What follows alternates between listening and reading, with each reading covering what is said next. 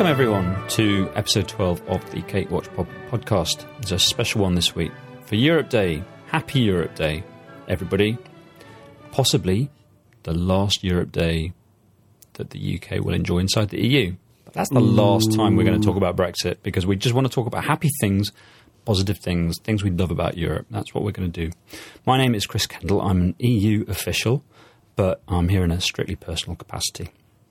Um, and my name's Steve Bullock, and I'm also here in a strictly personal capacity, and I'm an ex-negotiator for the UK in the EU. And as Chris says, we are having a purely happy episode today.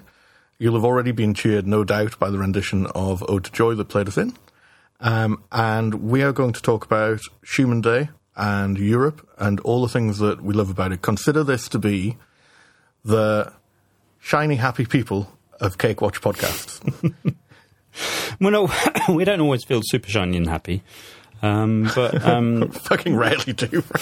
we're going to make a real effort tonight. and I think once we get into the swing of it, it will all come automatically. And if we do, we might even put a cheerier intro on the front of it. so, Chris, I was wondering, Yes. what is Europe Day? So Europe Day is um, every 9th of May. Um, we celebrate Europe Day. It was the day on which um, Robert Schuman made his famous declaration in 1950, 9th of May 1950, that led to the establishment of the European communities and in the long run to the European Union. And I'd like to talk a little bit about this. Who's uh, who's Robert Schuman first? Because I thought he was a roundabout designer. So Robert Schuman, uh, most famous, of course, for having a roundabout in Brussels named after him.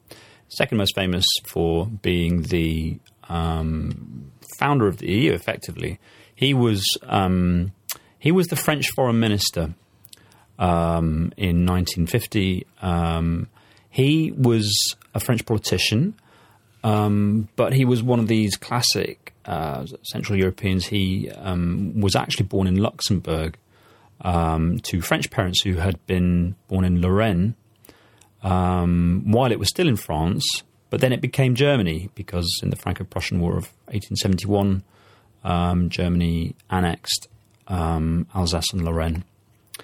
Uh, so he was very much a product of um, Franco German war, uh, decades and decades of it. And uh, coming from the heart of industrialized um, Europe, um, the uh, um, Lorraine being also an industrial centre in in France. Um, so he, he he's he's a very interesting uh, man. He he made a speech in Strasbourg.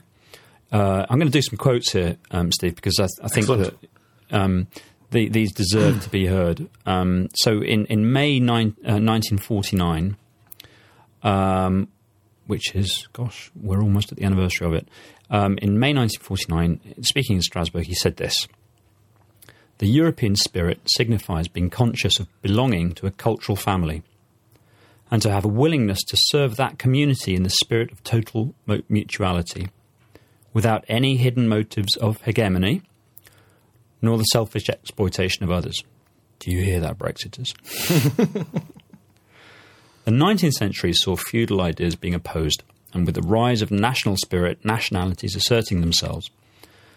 Our century, and of course he was speaking in the 20th century, that our century that has witnessed the catastrophes resulting in the unending clash of nationalities and nationalisms, must attempt and succeed in recoli- reconciling nations in a supranational association. This would safeguard the diversities and aspirations of each nation, while coordinating them in the same manner as regions are coordinated within the unity of the nation. Again, let me just repeat that because you know that that's just music to my ears. Safeguard the diversities and aspirations of each nation. This is the vision: safeguarding diversities of each nation. However, while coordinating them in the same manner as regions are coordinated within the unity of the nation. So don't let anybody tell you that Right. we didn't know what we were getting into with the European Union. The the founding fathers, and I'm afraid they were all fathers of the EU. They were all men. uh, include people um, such as Robert Schuman, um, Altiero Spinelli, that we've spoken about, and of course Winston Churchill. And they knew exactly what it was that they were aiming for. It was all about making war impossible in Europe again. Uh, it was all about establishing a supranational kind of federation.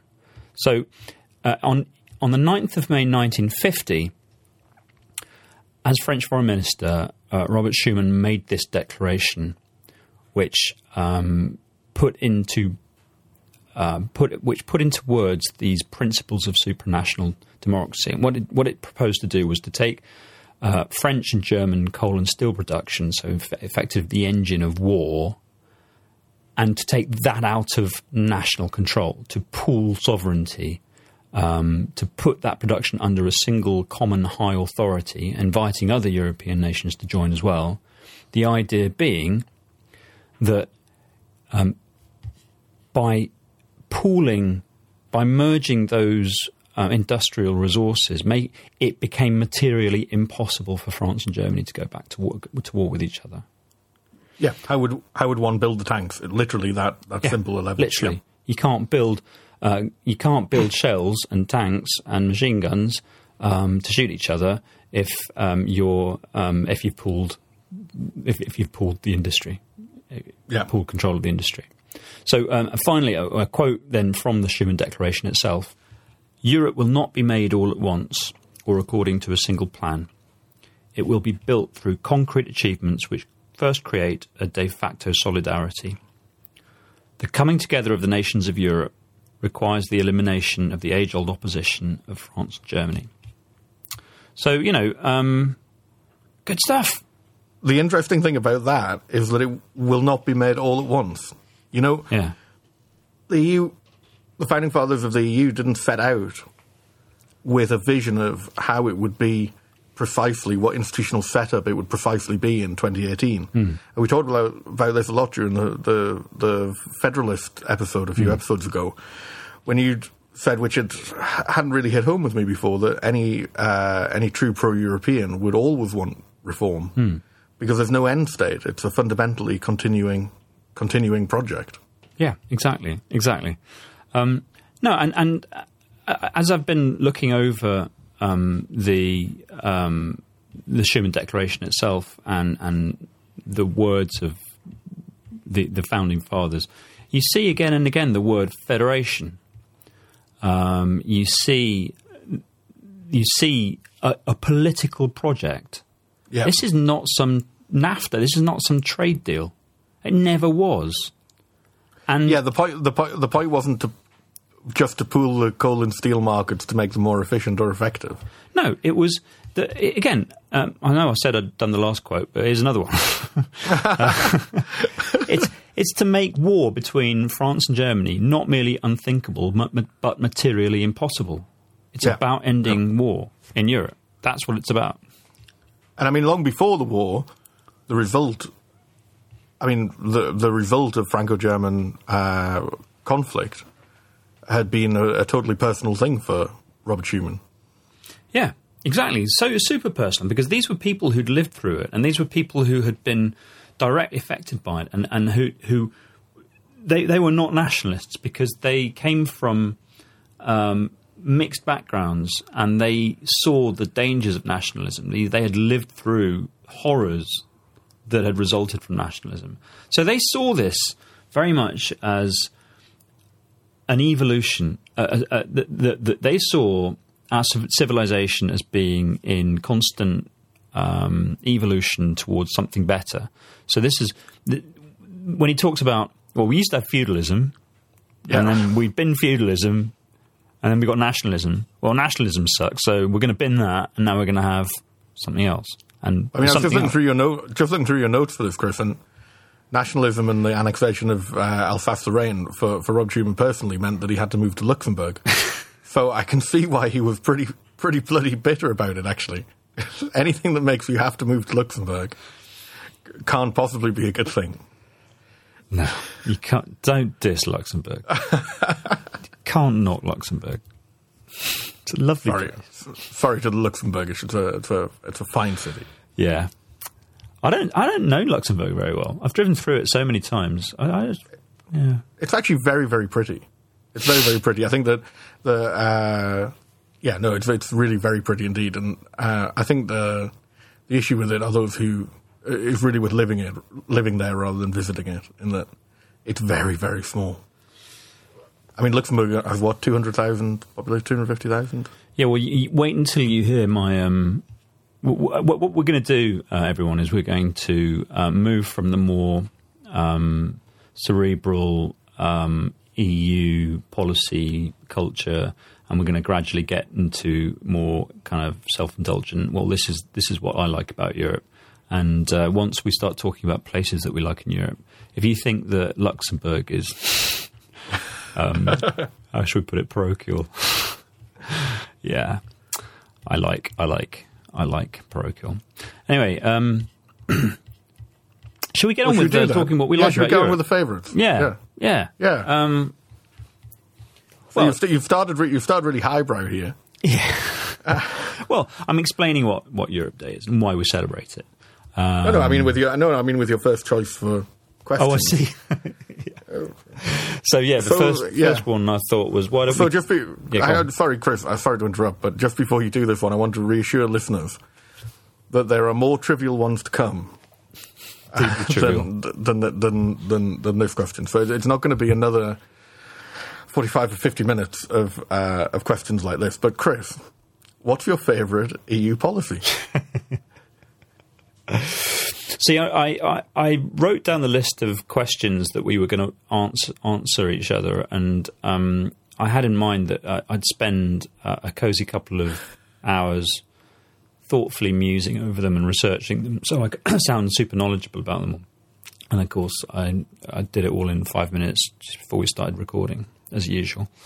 Um, but I can give you I can give you a bunch of uh, policies that I think are fantastic, and I'm not sure which one's my favourite. Um, so one, for example, would be the Bologna process, which is the um, higher education cooperation, which is um, a wonderful policy uh, that allows um, high degree of cooperation, re- mutual recognition of qualifications, and so on uh, in higher education right across Europe, and has meant, you know, you, you, it's meant the revival of the old concept of universitas, the way universities used to be in the Renaissance and before the Renaissance, the Middle Ages. These were these were.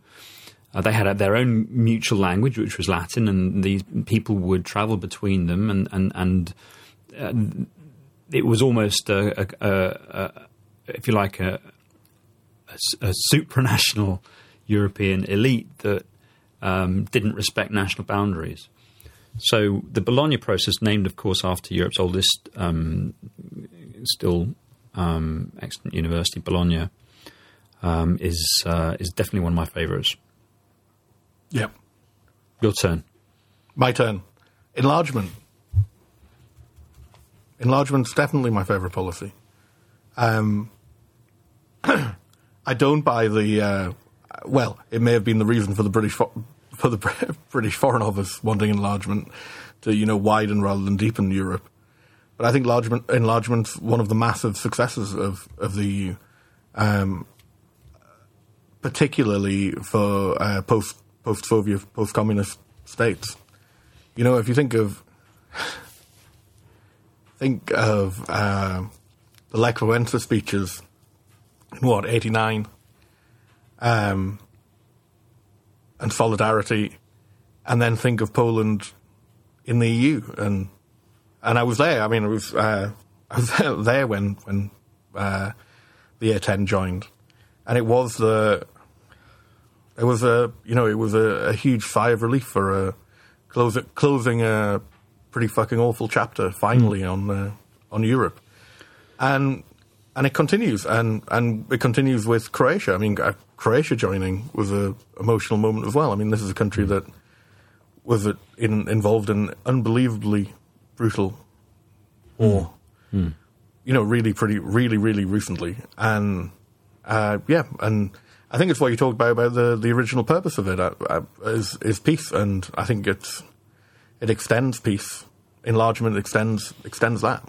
I think it's uh, Yeah. I think it's absolutely wonderful. I really do. Also, I mean, on a technical level, I think enlargement helps remarkable transformations of countries as well, um, and EU assistance and EU policies and the EU, and the process of enlargement Yeah. is a huge contributor to that as well. Yeah, I, I um, I, I, I have complicated feelings about enlargement. I think that it was um, enlargement was a, a moral necessity and moral uh, there political necessity. It had to happen, um, and it was undoubtedly the right thing um, for for, the, for those countries and for, and for the EU my it, my issue with it is whether we did the groundwork beforehand. We being the the, the twelve and the fifteen. Um, So I, I as a, as a, as a federalist, I've I've always argued that you can't widen without deepening. Um, but the deepening that was necessary for enlargement to be a rock solid cast iron success. Well, that didn't happen at Amsterdam and at Nice. Well, I think part part of the issue for me was that uh, it had to be done in a in a block with the A10, and that sh- and I think that should have been avoided. Really, the the point of the enlargement process is that it's based on individual uh, individual progress. You know, I mean, this is one of the things when people talk about whether Scotland would be at the front or the back of the queue, an independent Scotland would be at the front or the back of the queue. There's no queue. There's no queue at all. Uh, you know, some, some countries have very, very long perspectives. Uh, some countries have much shorter ones. Iceland would have had a very, very short one had it continued the had it continued the process.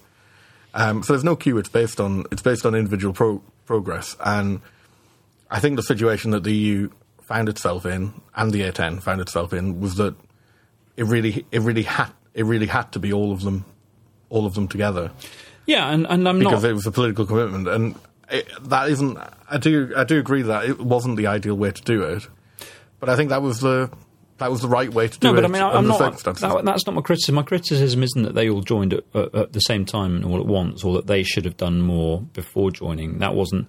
What I'm saying is that we should have done more. Mm. We, the, the the 15, had not put our house in order, and, and Oh, that Yeah, that that, that that. then led to um, an imbalance, an institutional imbalance, um, where the council, um, as the institution that um, is effectively the, the the arm of the member states, came to take on too much power in relation to the Parliament and the Commission. and that's a success of British foreign policy. Well, exactly. you know, and, and that, that I mean, w- w- without getting into that whole discussion again, I, to me, I think that that created pressures which are still um, uh, th- th- uh, uh, those those pressures are still being felt in various ways, including Brexit. Oh, we weren't going to mention Brexit. Which we're not going to mention. Okay. This is a Brexit-free Brexit podcast. So we've only got we've, we've, we've we've been talking for ages. We've only mentioned two policies, and I've got a whole bunch of others to talk about. So I'm not going to go into the, anything like the same detail. But we should um, we should give um, hat tips to, for example, REACH, the uh, EU the EU's policy um, to regulate chemicals, uh, and just generally EU environmental policy. Envi- yeah, I think I think put environmental policy raising quality of life and, and living standards for, for all Europeans, and also then having that impact around the world because of our global reach. Precisely. We're raising living standards also for, for our neighbours and for people right around the world. precisely. And uh, my other one would be development, of course. Yes, I mean, the, that's on my list. the EU's the, the EU is the world's large collectively the world's largest aid donor, and still will be even after Yeah. Brexit if it happens. Which we're not mentioning. We're not mentioning Brexit. Social Um, chapter. Social chapter, absolutely. Um, and, you know, really, um, we've mentioned it before, but it can all be summed up in Article 2 of the treaty. Mm. Values. Do you have that, do you have that handy again, Chris? Again. Do you want me to edit it in? The Union was founded on respect for human dignity, freedom, democracy, equality, the rule of law, and respect for human rights, including the rights of persons belonging to minorities. These values are common to the member states in a society in which pluralism, non discrimination, tolerance, justice, solidarity, and equality between women and men prevail. Oh, good stuff. Oh, it is good stuff, good isn't stuff. Good stuff. So there you go. Um, I'd love to know which bit, pe- bits of that people object to. I have to say. which oh, well, you can precise imagine though, bit of you? that do you not like? why, why do they put women before men? Why can't they put men? Political correctness gone mad. Mm. Are you, do, you? Hang on, you're doing. Uh, you're doing uh, the comedian. What's he called? Uh, What? Yeah, yeah. Uh, Should we? Yeah, you're doing you're doing Stewart Lee's impression of, of, of Paul Nuttall Oh, from yeah. the UKIP there. Paul Nuttall's of the UKIPs. we want the brightest and best. We want the brightest and best speaker people to stay. Oh, we should link to that one. That is great. Oh yeah, well I definitely have to link that. Yeah. All okay, right. well should we do the next? Should we do the next one? Yeah. You do the next question. All right. Um, Your turn. so, um, next question is favourite current or recent politician? Well, uh, well, I'm going to sound like I'm being a party stooge here because I am a member of uh, her political party, but I'm going to pick Nicola Sturgeon. Oh, good choice. Two reasons. Firstly, that uh, she's the only uh, she's the only government leader in the UK who's shown the slightest bit of leadership, leadership and statesman-like behaviour uh, during the Brexit process. Uh, but also for two other things that she did.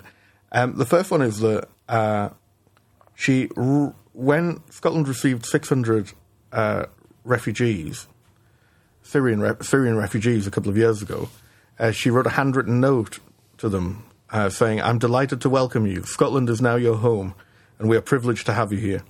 I hope you find the peace and safety that you need to rebuild your lives. Best wishes, Nicola Sturgeon."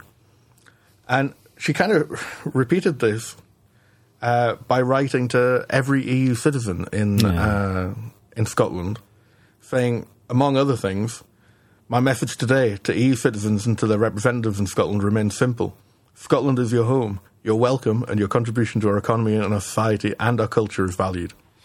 God, I mean, oh, if only now we can try kind of contrast that with uh, with the UK government. I know. Uh, which has uh, had a specific policy of making people know that exactly the opposite is true Yeah. of them.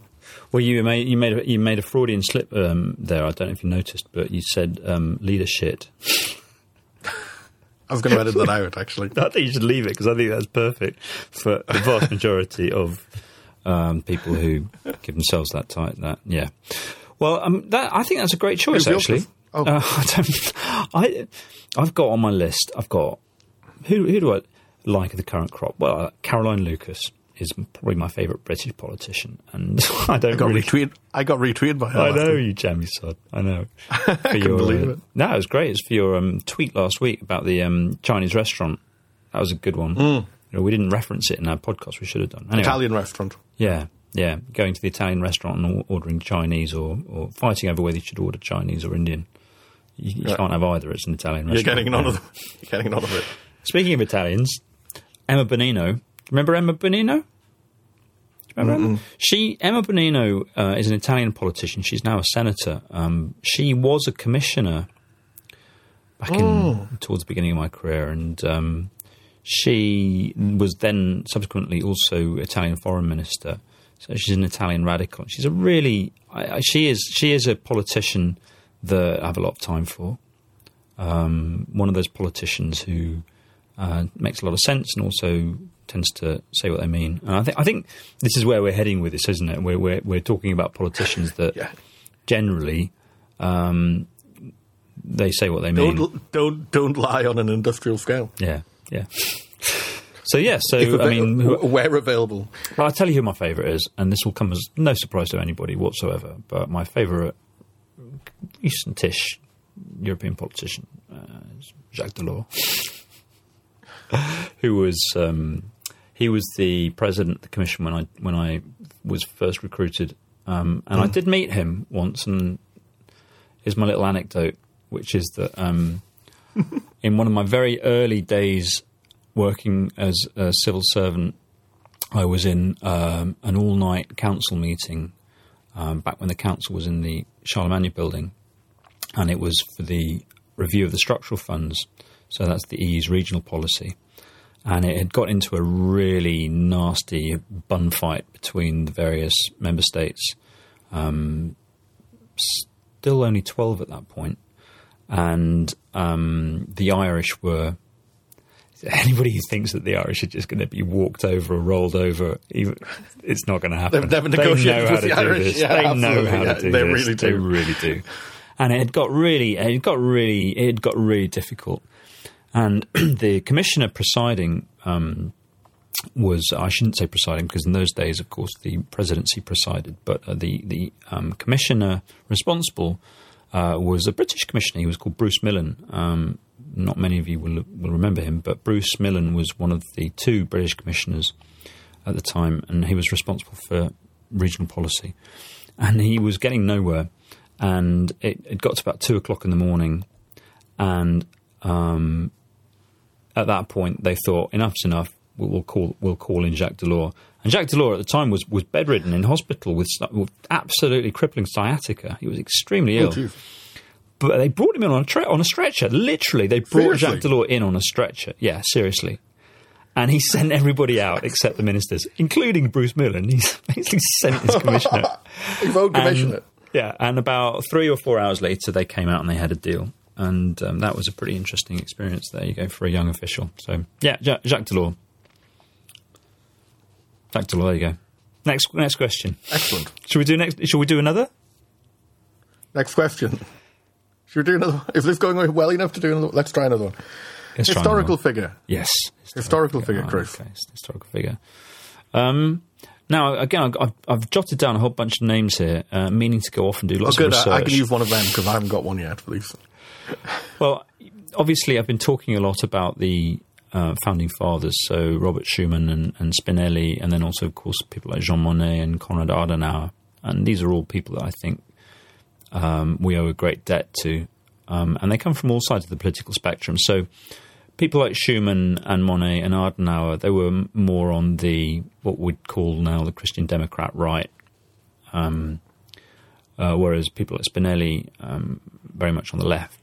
Um, so it, it was it was always a, a cross party thing, um, giving people um, reason to view it as a conspiracy of either the left or the right, depending on where they were coming from. But um, but let's let's let's aim let's cast our net a little more widely. So I've got, for example, Tom Paine. Tom Paine's a very interesting, of course, British, but British European too. So we can also have British people in our answers uh, for favourite Europeans. Um, and Tom Paine, um, super interesting character in the in the 18th century, who spent a lot of time in in revolutionary France. I think he was even a, wasn't he not even a minister in the revolutionary government? I think I think he was a deputy.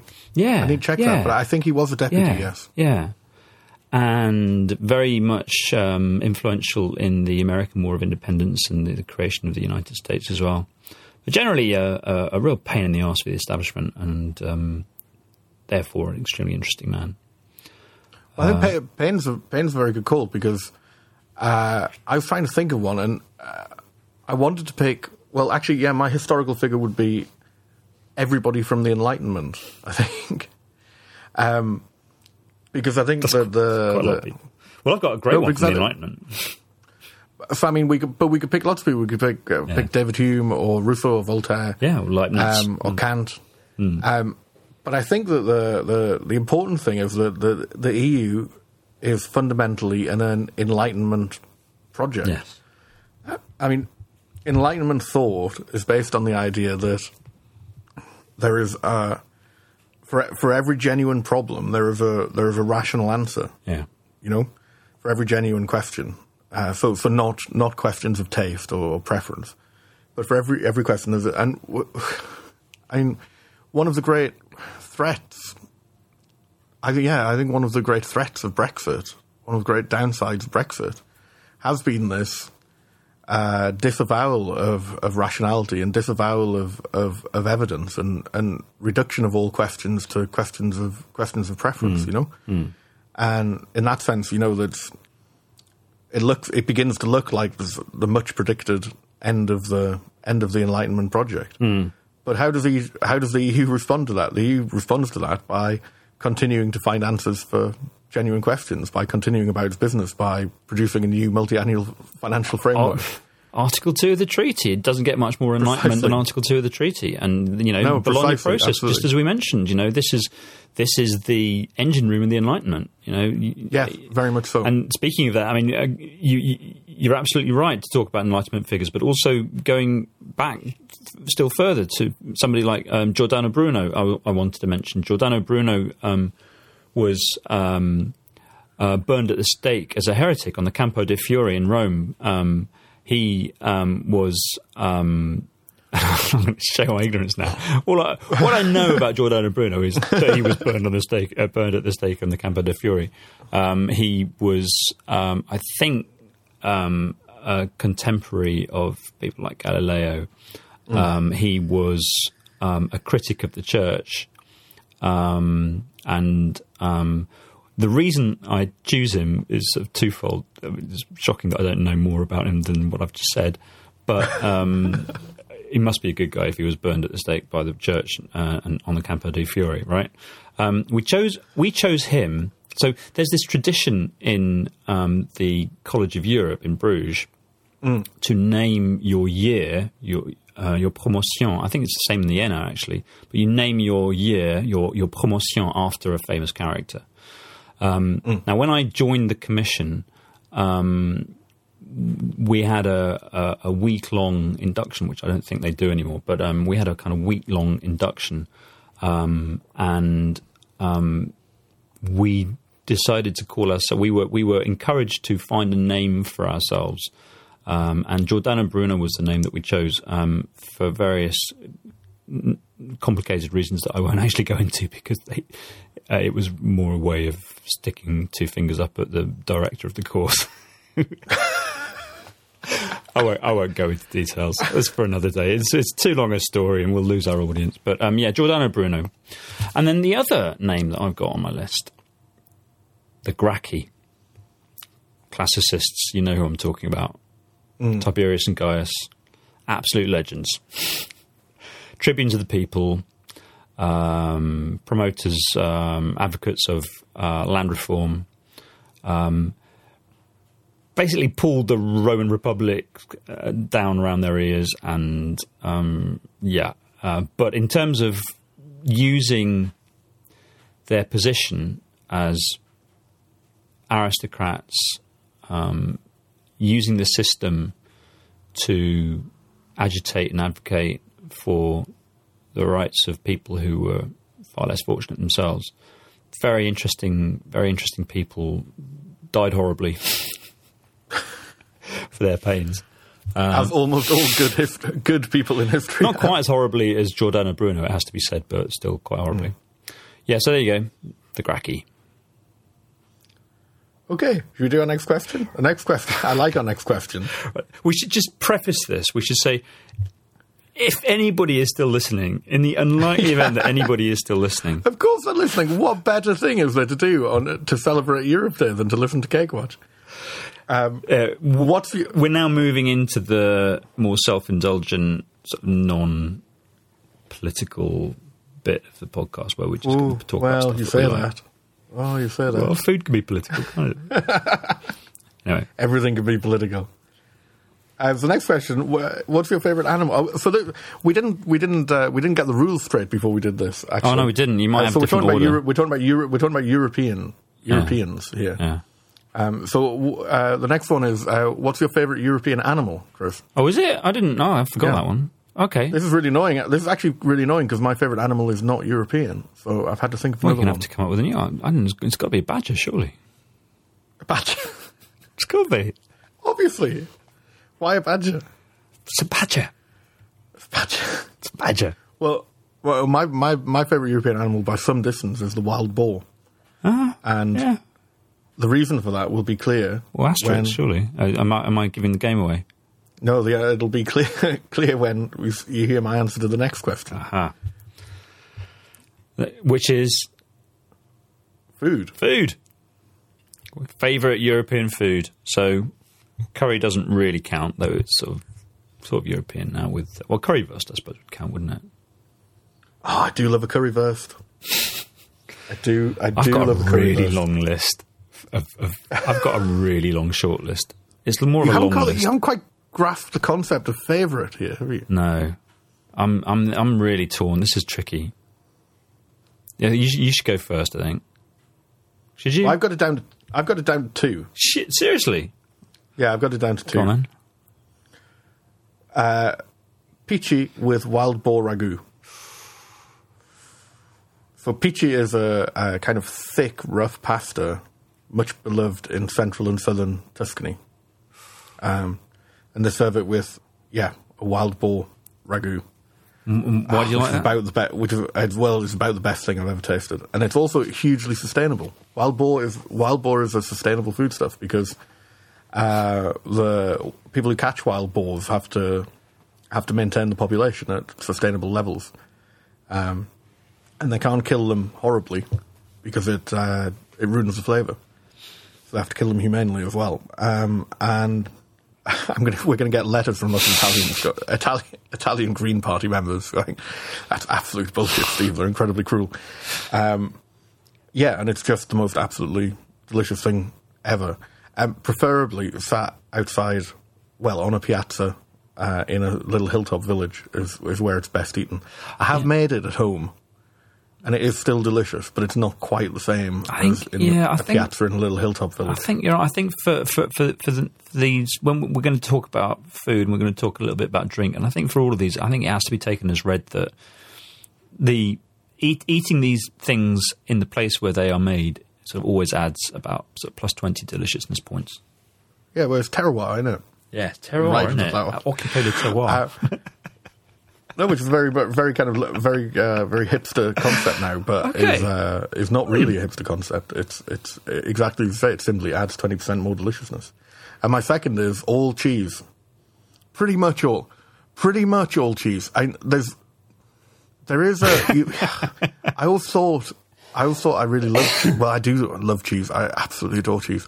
But I thought I was a bit of a bit of a cheese aficionado until I met a real one, a real cheese aficionado, who's a, friend of mine who lives in London. Um, and he fed me stuff that, um, yeah, made me realise there was a whole world of cheese I didn't know about, and some of it was quite disgusting. So I'm going to say almost all cheese, not necessarily hundred percent. Ah, cheese, cheese is a great choice. I mean, you can't knock that. I mean, that, that is a good choice. Well, it is because European. it is because different cheeses from different places quite a European. uh, all have tweet, isn't it? all have a place. You know, so you know you've got the absolute wonderful, wonderful variety of of of, uh, of English, Welsh, and, and Scottish and Irish cheeses, um, and they're all great for different things. But then, and it's not just about you know quality or artisanal leanness. I mean, German, you know, German smoked cheese is absolutely, absolutely amazing. Uh, Well, you're saying that that's um, not qua- yeah, well, yeah, quality and industrial, isn't it? artisanally.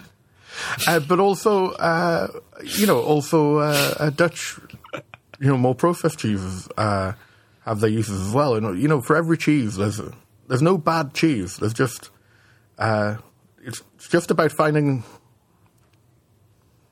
Oh, don't don't let a, don't don't let a Dutch person catch you saying saying anything Oh, yeah? about. I mean, you No, know, they, slagging they have but- they have they have Gouda. sh- Um, I don't even know how to pronounce it properly. Gouda or Gouda. But anyway, they have Gouda shops where you know you walk in and they'll be like, "Oh, would you like some of the sort of some of the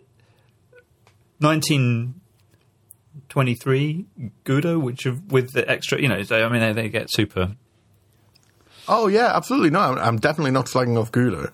Um, my point is that you know even new processed, essentially processed Edam is still legitimate cheese. That's my point. You know that that's what's so wonderful about cheese. From the incredibly strongest, stinkiest one that you have just a, a knife point of, right down to the plastic cheese that you slap on your burger. It's all just absolutely amazing.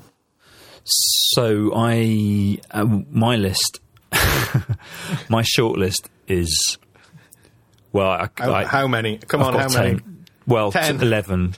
That's a fucking menu, not a I'm going to skip. So let me. Okay, let me let me cut to the chase here. Uh, so um, So obviously, um, there's there's the regional specialities from my uh, my home region um, on the German side, which is Swabia, Schwaben, where you have such wonderful delicacies as Spätzle, which are in my Twitter bio, which are like little homemade egg noodles. Um, and if you fry them up with a bit of onion and cheese, oh, Käsespätzle, oh, super good. And then you've got um, Maultaschen, which uh, literally translated means gob pockets. Oh, lovely. That's and they're great. like massive raviolis. They're really good. they're so good. And they're sort of stuffed with kind of like pork and oh, it's just so good. Um, else? I've got just, just, I'd just say so far, it's not pici with wild boar ragu, is it? don't knock it. Seriously, seriously, don't don't knock it till you tried it. Uh, and you should try it. You should come out. I'll make some Käsespätzle for you one of these days. Um, and there's a promise that you will not right, find on the side of a bus. Um, I had once had the most astonishing pizza in Sicily, in Syracuse, in Sicily. Thank When God was- for that. I thought you were going to say Schwabia. No, well, they did pretty well. Uh, in um, I was well, actually uh, I'll come to that. Um, in um, Syracuse, I was interrailing and I had a. I went to I went to eat a pizza and I saw on a menu something called a pizza inglese, which means English pizza. I thought, what? what? I've got to have that. You've got to see what that is. And it was a full English breakfast on a pizza. Oh. In Sicily. yeah, but instead Honestly, of the people, the people who, the people, the Sicilian that did that I know could, could lo- lose his citizenship for It was, that. you know. it was amazing, though. But I tell you what, they did. They they, they Well, do you enjoy an egg on a pizza? Actually, Well, it was very good. And what they did was they switched the, um, but they'd switched the beans for peas, so they used peas instead of beans, which was a bit odd. but the, the, the whole No. thing was odd. fucking baked beans would have been more odd, mate. Fucking hell. It was terrific. And then from the sublime to the ridiculous, or rather from the ridiculous to, to the sublime. I've, next on my list is uh, is maatjes, the um the the the herring that you get, um, the cured herring that you get um, in Belgium and uh, Holland around. Oh, I can see you making grim, grimacing, um, Steve. You you you. you No, sorry, I was still thinking about thinking about the full English breakfast pizza. Sorry, I'm completely distracted. As a lover of Italian food, I'm just utterly, utterly it was appalled by great. this. It was wonderful. It was such a lovely find. I did think though that actually, I mean, it's it's not that far removed. The spirit of Europe. I always think. Well, I always think. I always think of spaghetti. I often want spaghetti carbonara when I have a hangover, and I always think of it as sort of breakfast pasta because it's bacon and eggs. You know. Exactly. If you make Yeah. your if you make your carbonara really badly and all the eggs turn into scrambled eggs, Oh no! so you don't want that. Um, yeah, but um, I was talking about the herring. So the, the whole there's the whole Baltic North European thing about um, herring, Oh, which yeah. I, just I once- really love.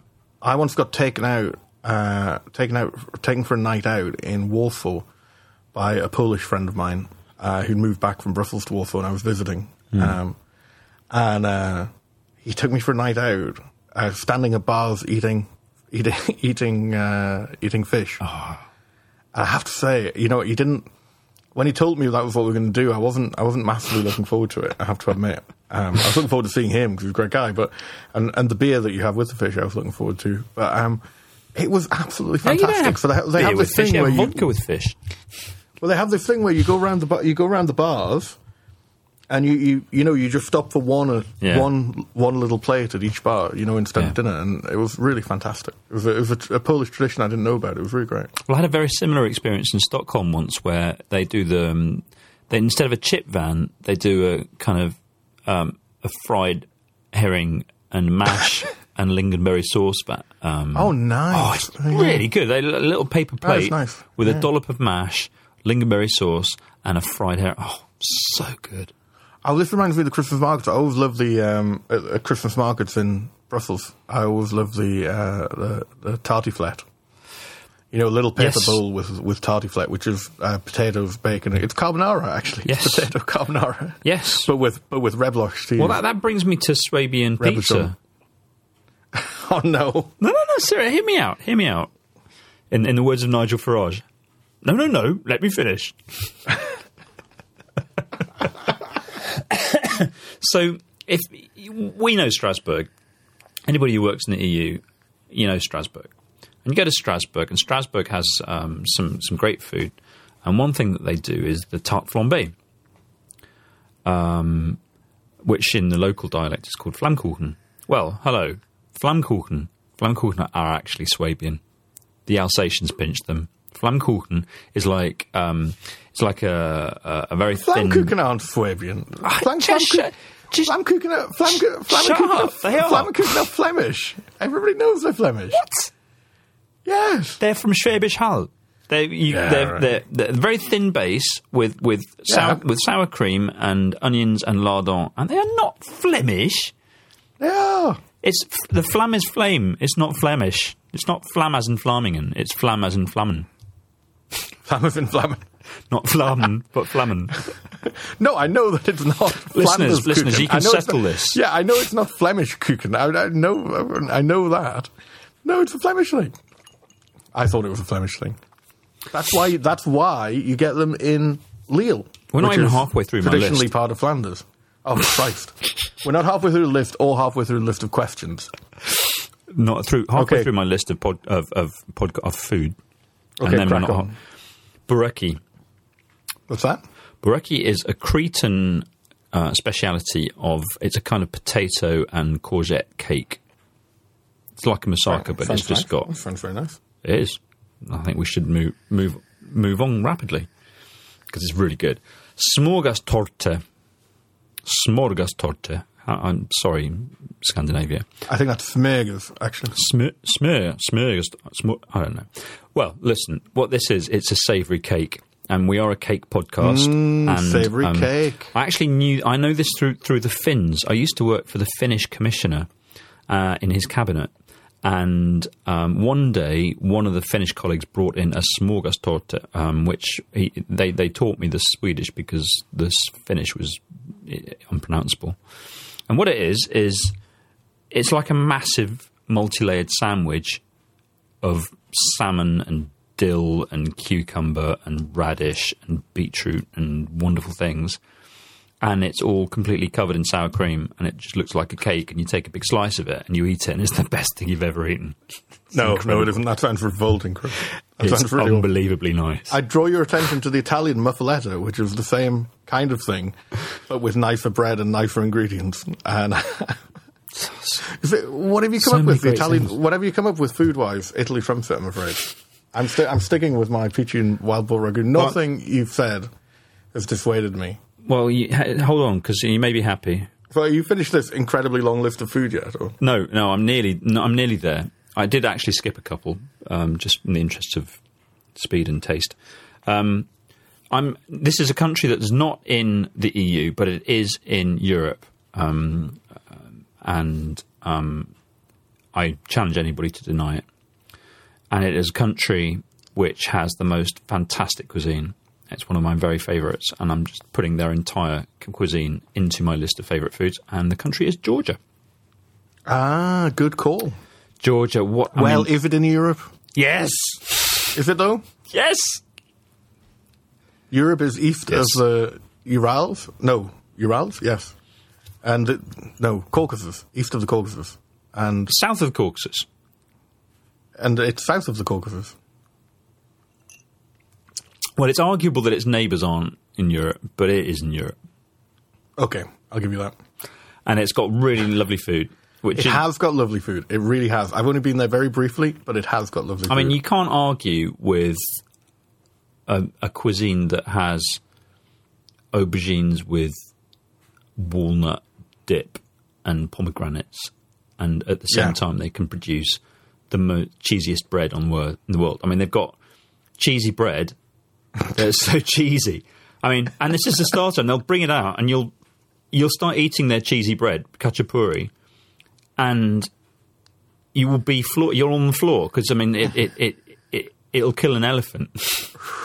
and then they bring out, and you've eaten, you've stuffed yourself with khachapuri because you're so hungry, and then they start bringing out all these little delicacies, little little shavings of aubergine grilled and rolled into little tight sort of curls, topped with little. And I'm like, I've just stuffed myself on cheesy bread. You can't be giving this to me now. This, is, um, this, but this is what makes food good. You know, cheesy bread should be cheesy. How many times have you bought cheesy bread and found out it's not very cheesy? This drives me nuts. If you buy cheese bread, it should be fucking cheesy. You need to go and to I think Georgia. All, the- but but I think all the all the cuisines, all, all the cuisines that are brilliant deliver on things like that. Yes. You know, Belg- Belgian cuisine delivers on this as well. You know, they go it's beef stew and beer with chips. And, and when it arrives, it is that, and it's often still in the cooking pot. oh, And it, oh, That could've yeah, actually, too. you know, now I think about it, carbonade flamande that actually should be on the list, shouldn't it? It should, should be on, the list. but- definitely. Listen, shall I get to my absolute absolute top favourite, my final my final entry? Oh, was this in reverse order? Was it? Sort of. I don't know. This I'm, I'm I'm not even sure. I'll change my mind in a minute. But this is my absolute top favourite of all time. Um, it is the Commission Canteen spaghetti pesto. Oh yes, I totally agree. It's outstanding. It's absolutely outstanding. But it was better in, in the good old days. It was better before the change provider. I Yes. agree as well. Absolutely, I completely agree. And you know why? It's heavy on the oil. Yes. in it, um, and so they should be. this Yes. makes it. This makes it better. yes. And and they don't. It doesn't come all mixed in. No, no, it's all made absolutely fresh. You know, ah, No, but also they just dump a big ladle full on the top. So some bits are incredibly intensively pesto-y, and some bits are less so. And it's yeah, no, That's I totally agree. I think it's marvelous. I really do. I was gutted to find out that the European Parliament canteen doesn't have a kind of equivalent. So no, you can't argue with it. It's also the cheapest thing there. It's brilliant. It's like my staple. yeah, no, it was for I me am 90% it was me pesto. when- it was for me when I worked at the commission as well. Absolutely, it was fantastic. all right, shall we move on to puddings? Puddings. So we're still. I can't believe you put in two food categories. You, listeners, you see where my priorities lie. Well, I'm going to go British for this. Apple crumble. Ooh, interesting. Yeah, the best apple crumble is the best pudding. You can't argue with that. I mean, that's pretty good. And they do they do it in um, Le Pain Quotidien, don't they? They call it Le Crumble. It's a, Le it's a, cr- Les crumblers have become kind of uh, quite chic and they shishy. have, yeah, yeah, Across- they have. But across that's, it shouldn't Europe, be a chic dish. It should a proper. Well, crumble. I did have one. I did have one in Brussels that was uh, um, a summer fruits crumble with white chocolate chips in it. What? That's, And I get this to- abomination away from me. Well, I know, but it was really good. But it still wasn't as good as my mum's apple crumble. I'm I'm almost completely with you, but needs some rhubarb. Ah, rhubarb's evil. Oh, I've never been able to eat rhubarb. I saw Day of the Triffids when I was too young to see Day of the Triffids, and since then rhubarb's always uh, rhubarb's always reminded me of that. So I, I tend to stay away from it. Rhubarb reminds you of Triffids. It does, yeah, yeah, absolutely. I don't even like see. better? Well, then Well, no, because there were rhubarb there were rhubarb plants at the bottom of my dad's garden, and I used to think they were Triffids and would get scared every time I went near them. So it's just yeah, it's just put me off. I think it's an evil plant. Wow. Well, okay. Um, or cheese.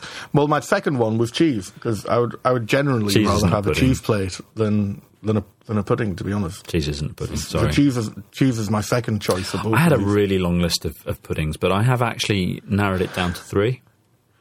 So you know that's not bad, is it? Still not getting the favourite thing though. No, no, I've got a favourite. So uh, in third place, Kaiserschmarrn. Do you know Kaiserschmarrn? I heard their first album, but then I, I kind of lost track of them. Kaiserschmarrn are um, uh, it's a sort of Austrian thing, Austro, uh, you know, so Austro-Hungarian thing. Uh, it's basically just chopped up pancakes, fried up with icing sugar and a bit of, sort of plum compote. It's really Well, that nice. nice. Yeah, it's really, really nice. Although, Cherries. You although this, although I have to say this, this, this continental European thing with icing sugar, I don't get. I've never got used to that. I don't want to sound like a parochial, parochial Britisher, but um, Flaked yeah, almonds as well, maybe a bit of flaked almonds. Ooh. Oh, flaked almonds, lovely. Oh yes, very nice. My second, uh, my second favourite pudding, um, l'incontournable tarte tatin. Yeah, I, I have to say, I stumbled over that while thinking about apple crumble, and it was close. I do like, I do like a tarte tatin if it's been Yeah, me too. You know, And I like all of them. the.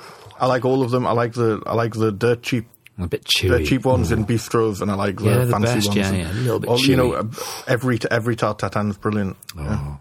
And my number one top favourite pudding, and this is going to be a bit, um, this is a bit of a cheat because there's actually two puddings. Steward, uh, English soup. what's English soup? Zuppa inglese. It's an Italian dessert. Zuppa inglese, which means English soup, which is basically trifle. And that's a roundabout and slightly poncy way of saying actually, my actual favourite pudding is trifle. Trifle. Nothing wrong with trifle. you simply can't go wrong with a decent trifle. No, it's true. No, my, my, my mother in law makes trifle every Christmas, and it is a delight, I have to say. See, I mean, there's a there's a theme emerging, which is that um, there are going to be. I mean, okay, I mean, we're a little bit biased because we are actually both British, but I mean, there are going to be lots of British choices in these things, and because Britain is European, and Britain makes a fantastic contribution to European culture and food and stuff, Exactly. and so we should move to drinks. Drinks. What, what are you Well, drinking go on. right be- now? Well, well, you go. No, no, you go first on this one because whatever you choose, you're wrong. Because I've got a winner here. I've got. So pre- I'm- prepare to be wrong. This is a take, really take tricky as long one. as you want to be wrong, Right, but okay. you will. be. Okay, sit back and prepare to, to, to listen to me being wrong at length. So and you will revel in your wrongness. So obviously, um, so one is a kind of generic. I mean, I'm going to be specific about the generic, um, which is that it's it's obviously it's wine. It's your local wine. So it's wherever you happen to be, the wine that they produce locally that you're sitting there sipping in a local establishment. That's that's obviously one of the greatest drinks. But for me specifically. Um, I'm, uh, it has to be the local wine that we produce in our area of Germany, um, Trollinger Lemberg, which is kind of very light red, um, um, which is um, drunk very young, and uh, it's um, you w- will find it very hard to find um, in any other part of Europe because it's very much produced locally and sold locally and consumed locally. That's how wine should be. It's lovely. So that's my first. And my second is um, well, that's wrong. Okay. is that is it? Okay. and my second is is is um, uh, we're throwing back to good old Giordano Bruno.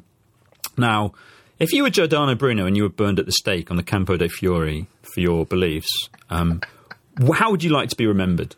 Well, I'm sure he would agree that there's nothing, no better way of remembering Giordano Bruno than by sitting on the Campo dei Fiori in Rome and raising a Campari soda to his memory and looking at the place where he was burned to death in a horrible agony. So, um, Cam- um, Campari soda Well, that's wrong. second. I mean, that's actually wrong as well. I'm not even joking, but okay. My third, all right, it, try this one. And my third, Well, this one's better than the first two. you, I think Yeah, you're gonna, I think you're going to like this one very badly so far. You're going to like this one a little bit more, but probably only a little bit more. So the third is um, is Pivo, which, as you know, is Czech for beer. Yeah, um, and um, I mean, I'm a German who lives in Belgium, and therefore I should never. And also, I'm half British, so I should never concede that anybody else has got the best beer, obviously. But there's something quite special about being in one of those pivnice in, in, in, in Bohemia where you sit there and you're eating. I mean, I'm getting, getting back to food. I would have put this on my list too, but a massive, great big dumpling. Knedlit, what do they call it? Knedlitsky? Anyway, mm, Yep. Uh, uh, with um, with some meat and some rich sauce, and you're drinking an enormous, great big, ice cold, bubbly, refreshing Czech lager. So I'm, I'm sorry, Steve, but I do like do like a nice, refreshing lager, and um, somehow it tastes all the better for being served by somebody who comes and marks your beer mat with a little pencil mark, and then at the end, Like they'll do with Kölsch Yeah. in uh, Cologne. Yeah. Yes. well, Kölsch would be another candidate, very similar, but yeah. There you go. Uh, I've got my absolute favourite, but I'm going to wait for you to tell me tell me yours. Okay, well, that, well, your last one was an improvement on the others. It was wrong, obviously, um, but it wasn't as wrong as the other two, which were very wrong, because obviously, I mean, absolutely without doubt, the winner in this category is Belgian beer. I mean, absolutely without a doubt. Uh, Belgian beer is just absolutely remarkable in every respect. They are well, Belgium has a population of 10 million people, around about 10 million people, um, and they are well over a thousand Belgian beers produced, different Belgian beers produced each year. Uh, it has the most beers produced per head of population of anywhere in the world, and uh, and they're all different. They're all absolutely different. I mean, they also produce shit pils for people who like lager, like you, um, and even their pils is is, is outstanding. Um, and there are differences between the pils as well. In fact, actually, the, some of the fiercest arguments you'll hear in Belgium are people arguing about whether uh, Cristal or Maes is the better pils, which I always think is really amazing because they're you know really almost identical. Well, they are. But they're incredible, incredible numbers of beers, but incredible numbers, incredible numbers of types of beer as well. So you have so many visitors who come to Brussels. I have so many visitors who come to Brussels and say, "Well, you know, I'm just not that into beer." And you say, "Well, okay, what do you like?" And what almost whatever they say, you can find them a beer that they'll they'll probably like. Um, and almost all of it is brewed properly. Most of it's unfiltered, which is much better, and actually can, um, makes sure that uh, you keep all of the nutrients and goodness from the beer as well if it's unfiltered. Um, and yeah, it's absolutely amazing. They've been doing it here for um, since time immemorial, uh, and they still make the kind of beer which they think is uh, where beer originally came from, which is spontaneously fermenting beer. Lambic. Lambic, exactly. And I'm drinking a bit of that with uh, raspberries in it right now, actually. Which I'm drinking a Lindemans Framboise, which Yeah, I'm is quite envious actually. I do delicious like, on a I do hot like night, that. I have to actually. That's, that's a pretty good choice. I, I do like those Belgian fruit beers. And the best, and the very best thing about it is that if you go out beer tasting, or as it's also called, to the pub, it's a cultural event. You're you're participating in culture by drinking Belgian beer. You make an impassioned and highly cogent case.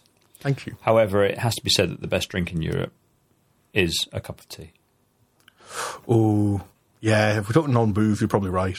Yeah. It just can't be. It's the best beverage in the world. I mean, it is. It just is.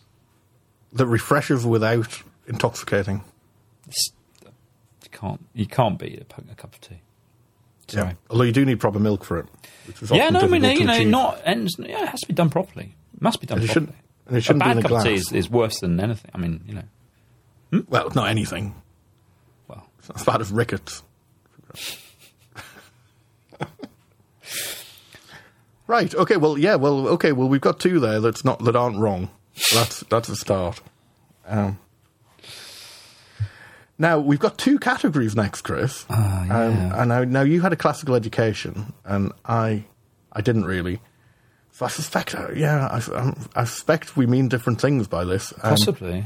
so you put music and song, favorite music and favorite Yeah, song, which I think, I think, in, I, I suspect is your way of saying classical music and pop song. Well, I suppose so. I mean, I, that that's certainly how it's ended up being in my in my. In, Yeah, I suspected it might be. I, I, I don't know. I it doesn't have to be. I mean, you could you could go with smooth Belgian jazz for music. well, I'm going to well, I'm going to surprise you by having a bit of classical music, but you go first. Well, I had, I had a little bit of a think about this, and um, I came down with a sort of toss up between two. And one would be S- Stravinsky's Rite of Spring is something that I feel is very much on my mind at the moment. I went for an, an absolutely incredible walk through the woods um, the other day. When was it? Sunday? No, Saturday. Real, just you know, the woods just coming to life, um, and it just there's nothing like it. A North European wood in the springtime, and the flowers, and the leaves, and the abundance, and the just the vigor of it, and and that is a piece of music that very much um, always puts me in mind of that. Whenever I hear it, it sort of feels like I'm there. So there's that Running through wheat like- fields. yeah, exactly. So, so I whenever I hear Stravinsky's Rite of Spring, I picture Theresa May running through a wheat field. No, I don't. I picture myself in a very typical North European landscape. So that that there's that. but ultimately, it has to be the European tradition of um, choral music um, in, in, churches. Um, that you know, um, uh, a piece of Bach choral music sung by a choir in a cathedral doesn't get more European than that. It's pretty. It's pretty visceral, actually. That sort of thing. Mm. You don't realize it until you actually yeah, I, I, don't think re- I don't think recording ever does it justice. No, it's incredible, and, and, and there's nothing like actually participating, like being being one of the choir, being singing it. Well, I don't think anybody would want me to participate in that. I have to say, but I think, I think that would ruin everyone's evening. but I think you I'll have you, to take your word for that. I'm not going to pass the I'm not going to pass the audition for that. I can tell you.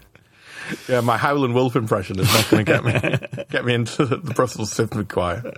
So. Well, I haven't done it for many years, but it's it's um, you feel a connection to the European past, and you can't sing a piece of choral music without feeling European. You can't. You just can't. You can't be a nationalist, uh, little Englander, and sing in a you know even if it's a an English composer, if you're singing a piece of Tallis, you can't do that without feeling part of a wider European cultural stream. You know, I'm not can't. sure that many. I'm not sure many UKIP members do sing in church choirs. I'd say. Mm. But you know, this is for me. When when, when I, I I cannot understand people who um, deny the existence of a European culture, of, of, of, something that we share, a cultural identity that we share. Mm, mm. When when yeah, when you look at when you look at cathedrals, or you listen to choral music by Bach, this this is something that we all own and belongs to all of us. It's not something that we've borrowed. It's not you know, it's not like listening to. I mean, I, I love Indian classical music, but it's not part of our tradition. It's something that has oh you know, there's no reason why we shouldn't be able to enjoy it and appreciate it, but it's not part of our tradition mm. in the same way as. No, but it's, no, but it's so clear. Ask any musicologist or, or, uh, or, or, music student, and they'll tell you no Bach, no Beatles. Mm. Simple as that, you know? Yeah. yeah. So there you go. It's my choice. Well, I think that was a very good one, Chris, actually. Mine is mine's a bit different. Mine's Concerto de Aranjuez by Joaquín Rodrigo, preferably the version played by John Williams. Um, so obviously, I had to get had to get a bit of guitar into the classical section. But what is what I love about this is it's the connection between folk music and uh, and classical music. Hmm. So it's entirely based on figure on flamenco playing and flamenco melodies, um, and turned into a beautiful, absolutely beautiful concerto, which is completely, which is completely of the place. I mean, you, you can't help but think of Spain and think of Absolutely. think of Andalusia when you hear it, you know. Mm. And my other choice is all of Django Reinhardt. Speaking of smooth Belgian mm. jazz, well, this is not smooth Belgian jazz. This is particularly not smooth. Good choice.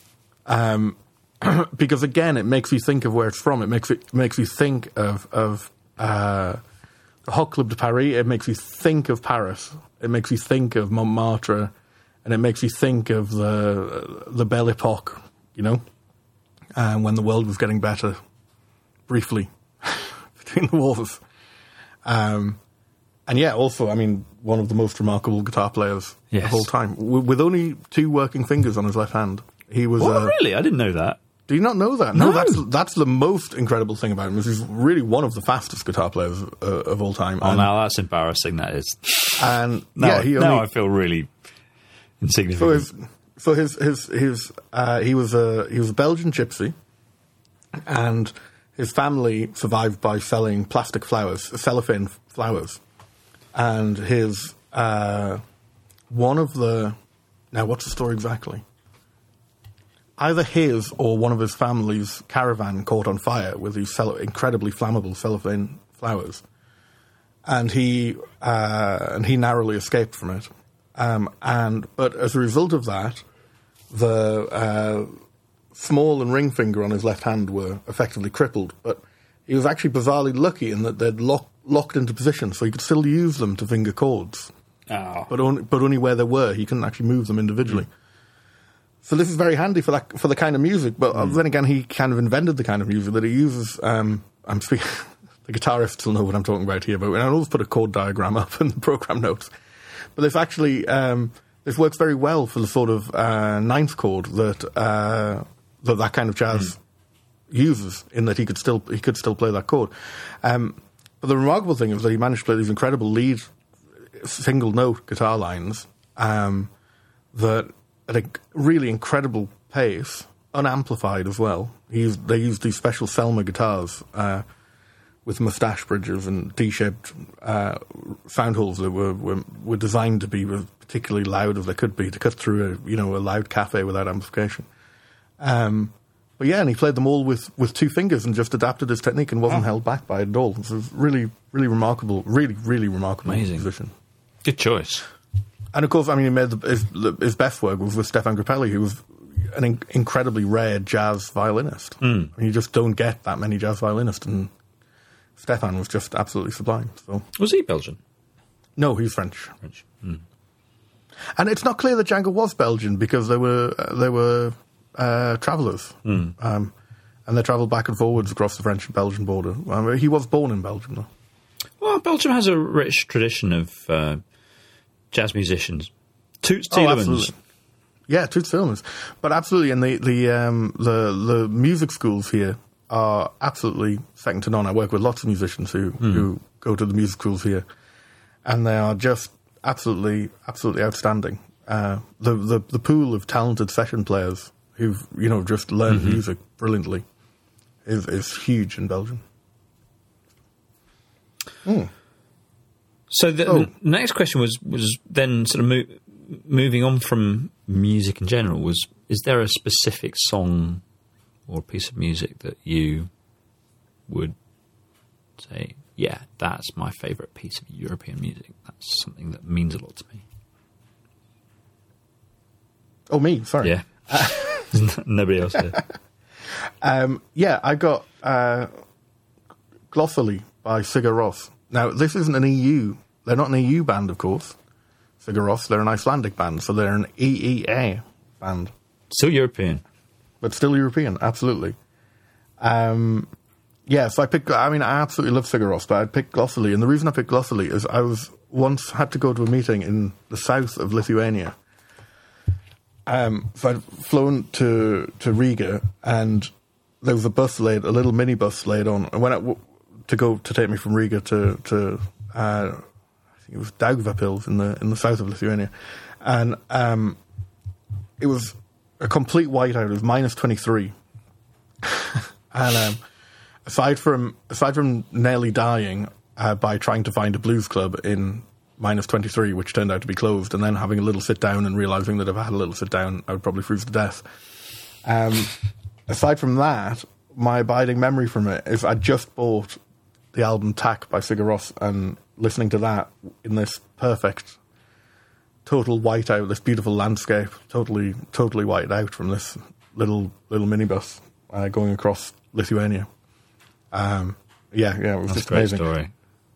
Um, but what? It, but it completely changed the way I think about music because it's incredibly beautiful and incredibly heavy. And we normally think of you know uh, heavy, i.e., aggressive, heavy music as being aggressive, and therefore the opposite of beautiful. You know, it can be powerful, but it's not beautiful. Whereas this is very, very beautiful, but also very, very, he- very, very heavy. And I, I hadn't necessarily realised that about music. See, I thought you were going to choose Lordi's Eurovision winning. There was Sorry. no chance of me choosing anything that had been entered into Eurovision, Chris. I, I, I, def- I, I deflated the moment with a. an also them, I also of saw them, snark. I also saw them play at a Rock Werchter at just the perfect setting. It was uh, they were they were second last on. Radiohead was on after them, um, who were amazing as well. But um, they were on at dusk, and it was this incredibly hot day, and the sun was going down over the stage, and then this incredibly beautiful, just incredibly beautiful, powerful music was yeah, it was really an amazing day. So, Lovely choice. Mm. Don't actually know. I don't know the piece actually. We can put a link to it. I, I can't. I should have. uh, We we need. we need to get right sorted out before I can put it into the podcast. But we Yeah. can put a link to it. Yeah, yeah. I'm gonna. I, what I'm. What we. What I may do is I may end up going back and um, adding links, having published the piece because we want to get the piece out. We want to get this podcast out on Europe Day first thing. Absolutely. Of course. Well, look. Um, Oh, actually, Chris, it is Europe Day. It's 12 minutes past midnight. oh my.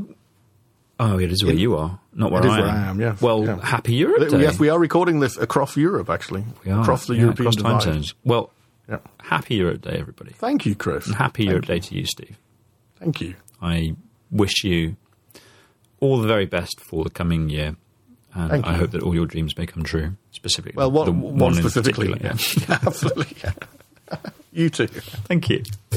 Um, I I wanted to choose a song by Kraftwerk, and I boiled it down to two. And one is Trans Europe Express, because because I mean, come on, Come on. I mean that really surely doesn't need any explanation. Yeah, I think that's a winner already. But the one I'm going to choose is actually the 12-inch EP extended version of Autobahn. It has to be. It has because be. it's so great. Because that, if there's a song that you can listen to while barreling down the autobahn, it's Autobahn, the 12-inch version. Meow. Boom, boom. I mean, and you know, for all sorts of reasons. But I mean, my life is mostly spent barreling up and down the the motorway between uh, from or to the Channel Tunnel. That's what my life is. And um, when I'm not doing that, I'm barreling down the motorway towards family in other far flung parts of Europe. Not that far flung, but anyway, there's a lot of motorway driving involved in my life. And so there you go. But um, no, I mean, you know, Kraftwerk, um, very influential um, right across the entire modern music scene Oh, Christ, um, yeah. and um, globally, not just in Europe, um, but a quintessentially European band, of course. Um, and then, of course, there are the, the specific song there um, has all sorts of, I think, interesting significance and resonance. Uh, Well, I think musically as well, the message is about progress, isn't it? I mean, yeah, it's about so it doesn't stand still, you know? It's- it's- Music doesn't stand still. it's very much in keeping with what we were talking about at the top of the uh, of the episode about onward progress of civilization, moving on from nationalism towards something greater and better. Uh, it comes from that exact same tradition. We are looking at sparkly new railway stations and infrastructure. We are looking at recovering from the war. We're looking at putting all that behind us and moving forward into a new future. And it was a very idealistic sort of vision of the 60s, uh, the 50s and 60s, um, when, when these people were, were, were young men and beginning to reach their but creative. and coming, and coming from one half, but and coming from one half of a, of a divided Germany as well. yeah, I yeah. Yeah. So I there's think a that's re- a great choice. I think that's a really great choice, actually. Thank you. Well, there's a really there was a really good program on Radio Four um, where they went in. They had sort of did a deep dive into songs, and they, there was one on Kraftwerk recently which really um, uh, did did a really good job of capturing what it was that appeals to a lot of people, certainly especially in my generation men of a certain age. um, but um, I, I, if I'll try and dig out the link to that and put it up because it's on iPlayer. It's very good, worth a listen. There you go. that'd be great. Yeah. Brilliant. right, next. How many have you got for this one? One, two, three, four, five, six, Ah. seven, eight, nine, ten, eleven, twelve, thirteen, fourteen. I've got f- I've a short a, a short list of fourteen. Shitting hell, Chris. Favorite place in Europe? no, no, we've got favourite city first. Oh, we've got favorite city first. Oh, I've already You got. did, you did city and place. Did I? I've got Um, city. City. I've got five. Five. Good grief! Can, can you just not do favourite? Have you been watching High Fidelity again? Is No, I'm going to do. I'm going to do. I'm going to do two. I'm going to do two. Okay. Okay, I'll give you two. North on and then. south. Well, they are a kind of inverse of each other. It's Amsterdam and Rome. Hmm. Amsterdam, there's just something I think special about that city. I mean, it's it's I love Amsterdam. I it's not it's not like Paris or London. It's on a much more human scale, or at least it feels it. Although it's part of an enormous urban conglomeration. Um, the centre of Amsterdam, it, it just has a wonderful feeling. Um, as you, It's because people live in the centre. It's people That's live why, there, I think. exactly. Yeah, people actually And live there's there. Nor- normal people actually live there. Yeah. yeah. and you're not about to get run over every second, except well, you are, but by Oh, by bikes mainly. Yeah. And it's, of course, it's much nicer being run over by a bike by some lunatic pedaling and ringing the bell frantically. No, Amsterdam is a, is a is a is a just a really uh, chilled and lovely place. I I, I really find it a, a, a really pleasant, livable city, um, and I, I like going there. Um, Have you ever lived there? I have never lived there. No. No, no, me neither. I've always thought it would be a lovely place to live. Yeah. Um, then there's Rome, but um, as you mentioned before, I'm a, I'm a I'm a classicist. So Rome, I, Rome, I knew very well before I even went there, and then I got there and I was like, hang on a minute, this doesn't look like it does in my mental picture because my mental picture was about two thousand years um, out of date. but um, no, I mean Rome is just I mean, Rome's an amazing place. It's Yeah, just I mean, it it's really just the feeling You of just wander around. You wander around the corner. Wonderful. Yeah. I remember literally just wandering around a corner. We were going nowhere in particular, just having a wander around, walking around a corner and seeing the Colosseum. It's just like, holy shit! Yeah, but what, what's even more exciting is when you know it's not just that. It, it, I mean, the Colosseum obviously is the Colosseum, and, and there's nothing there's nothing quite like being in the in, in the Forum, uh, or rather specifically Yeah. up on the Capitoline Hill, uh, sitting under an umbrella pine. Uh, if you can do that without being crushed by tourists, of course. But I mean that that's just a very special sort of place. But then you know, walking around. Um, walking around the medieval city, and um, which, of course, in, in classical times um, was well, uh, it did become built up, obviously, in the in the in the, in the first century BC, but um, had traditionally been left. I mean, the city was to the south of that. And then you walk around and you'll you'll bump into you you'll see built into a street. So there'll be a curved street, and you'll see built into these medieval uh, houses columns, and it's part of the theatre of Marcellus or something. It's just unbelievable. It's just it's wonderful to feel that you're Yeah. still part of that continuum. That means a lot Yeah. to me. I, I, I love that. No, no, I totally understand. I have, I have similar similar one, but not in this category. So go on. What's your favourite city? Uh, my, you're gonna hate me. Newcastle. My Brussels. no, why My favorite I city is? Brussels. That's I, I absolutely, I abs- absolutely love Brussels. You know, I've lived here 13 years, and I still find stuff I didn't know about all the time. that's and I wonderful. think, yeah, you know, I've lived here 13 years, and I still find, still find things I didn't know about it. Still find new things. Uh, old things close and new things open. And I, I, I honestly have feel sorry for the tourists I see walking around the Grand Place for the seventeenth time on a on a Sunday afternoon, wait, killing time to get the Eurostar because I can understand that to visit Brussels might not be a particularly exciting exciting city, but because its its charms aren't obvious. You know, No, you've got the Grand. Place and stuff, but its Yeah. charms aren't obvious. It's not. Um, yeah. but when you live here, it's just and it's there's just endless stuff to to discover and endless stuff happening and endless stuff going on and it's not huge it's a million people so it's at a a reasonable you know a reasonable size you can walk across it in a day if you want to Yeah. and um i mean i walk most places in, in brussels um and yeah, it's just it's just absolutely fantastic. There's always something happening. There's incredible enthusiasm from people. You know, as, as a musician, having lived in London before, getting people to come to your gigs is just absolutely impossible in London. And now they have this thing of. Well, I already did when I lived there, you know, thirteen or fourteen years ago. That you pay to play. You know, you have to um, you have to uh, uh, buy t- buy tickets from the venue where you're playing hmm. and sell them yourself. You know, and that's your profit. Hmm. And you make a loss if you don't manage hmm. to, to sell them. You know, and this just this doesn't happen here because their their value culture is uh, culture, yeah, culture is really deeply valued here, and it's seen as something democratic and an essential part of life, not just a, Yeah. a commodity. But if you put a sign up outside a bar saying live music tonight, people just come to it. People will come and see what's going on. Yeah. Um, and there's a real openness about it that I just absolutely, absolutely adore. Um, Yeah. plus the I think that's endless, endless multiculturalism, um, plus the beer. So, yeah, no, absolutely love it.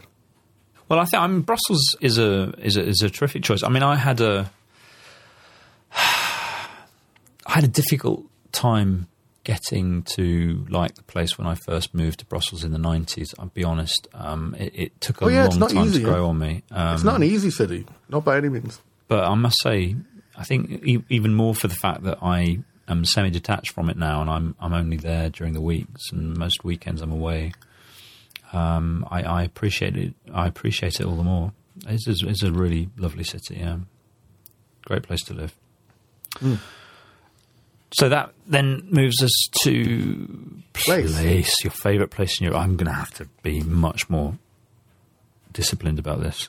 I've just got a ridiculously long list of places. You just have to pick one and go with it. Should we just? Do I really have to do just one? You can do one or two, but I mean, All right, I'm going to do two. okay. Oh no, I can't just do two. Oh. Well, all right, have two, to. two. I'm going to do two. all right, all right, two. You can publish the full list if you want. yeah, all right, I'll do the full Yeah, list. yeah, publish the full the transcript episode later. notes. Yeah. oh no, three. All right, two.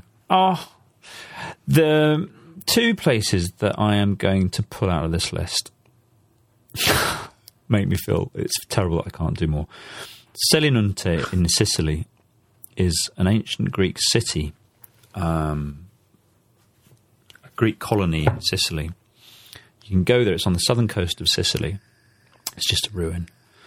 Um, but we walk through this city, and you realise it was a huge, thriving city that's just it just completely vanished because, of course, what happened was it was um, conquered and destroyed, and sacked and ruined and left. And all you've got left are the ruins of this once thriving, beautiful city. You can see the houses and the water um, channels and walls, and then outside the city walls, you can see where the harbour was, now completely silted up, and you can see where they had these enormous, incredibly ostentatious temples. Um, and you know, and it's there, and it's covered in wildflowers, and there's the sea, and, and the smell of, of, of, of Sicily, and I mean, it's just a wonderful atmospheric place, but also just a shocking. To, it's just shocking to look at this place and think how it must have all ended. So yeah, there's one. Yeah, wow. That's good. Um, and then my other, um, and this is a, it's so tough, but I have to choose it because this is my favourite place on the entire planet. And do you remember a couple of weeks ago I was telling you about my uh, Enid Blyton getaway? oh, yeah, yeah. Well, it's, this is the place. This is this is. I try to go there every year, and it's a small island, a little rocky island off the north coast of Devon. It's in the. It's where the Bristol Channel meets the Atlantic Ocean. It's called Lundy Island. And Ah, Lundy uh, from the fishing uh, yeah, shipping exactly, forecast. from the shipping forecast. And it's three miles by one mile, um, which is um, five kilometres by one and a half you. in proper proper units. And um, there's a pub on it. There's a shop on it. There's a few little houses that you can stay on it. There's no roads to speak of. There's no there's no cars. There's a You pub take your car there. There's a pub. It's a really good. What's the as well. population of this? Tavern. Well, it's negligible. It's about, there's about probably about sort of 50 people on there at any one time Oh, as that's guests. in a pub, okay. Yeah. Oh yeah, yeah. I mean, the pub is you know it's it's it's, it's amazing, and they're all clustered in the very sort of one little corner of the island, and the rest of the island is there for you just to sort of walk about and. And there's no trees on it. it it's just fully exposed to the elements. You can see all the weather coming for miles and miles, and it's just, um, yeah, that's my favourite place on earth. So there you go. And Well, you know, you've probably you've probably just about ruined it now because all seven Cake Watch listeners are going to go there and overcrowd it. I was going to say, yeah, just keep it to yourselves, all right? I think I think mentioning it on Cake Watch qualifies as it was keeping it to ourselves. Don't worry. especially especially now, nearly an hour into an episode not about Brexit. I wonder how many people are still listening. if you are, why not tweet us? Okay, well, um, my place, I, yeah, my place in Europe is a Europe-wide one actually, and it is uh, on any terrace or beer garden on a nice day, and Very it can good. be absolutely anywhere. I'll take, thanks.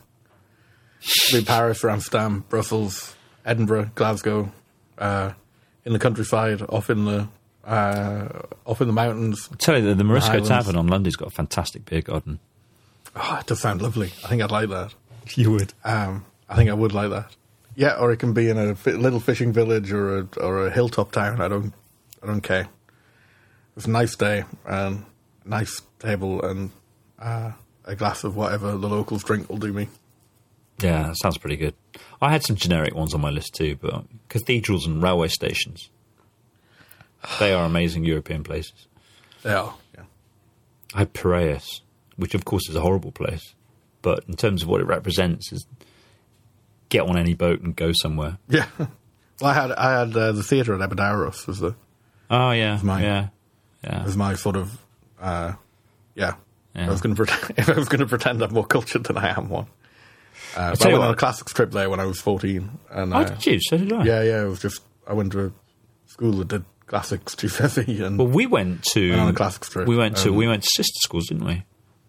Ah, yeah, we did, yeah, um, yeah, there in Del- Delphi as well. There's something. To- I know Delphi's a tourist trap now, but Well, I mean, yeah. It's but Delphi always uh, was a tourist trap. Actually, I mean, Delphi Exactly. in classical times Exactly. was a tourist trap. So exactly. I mean, it is. But there's something. There's something pretty magical about Delphi. Yeah. So.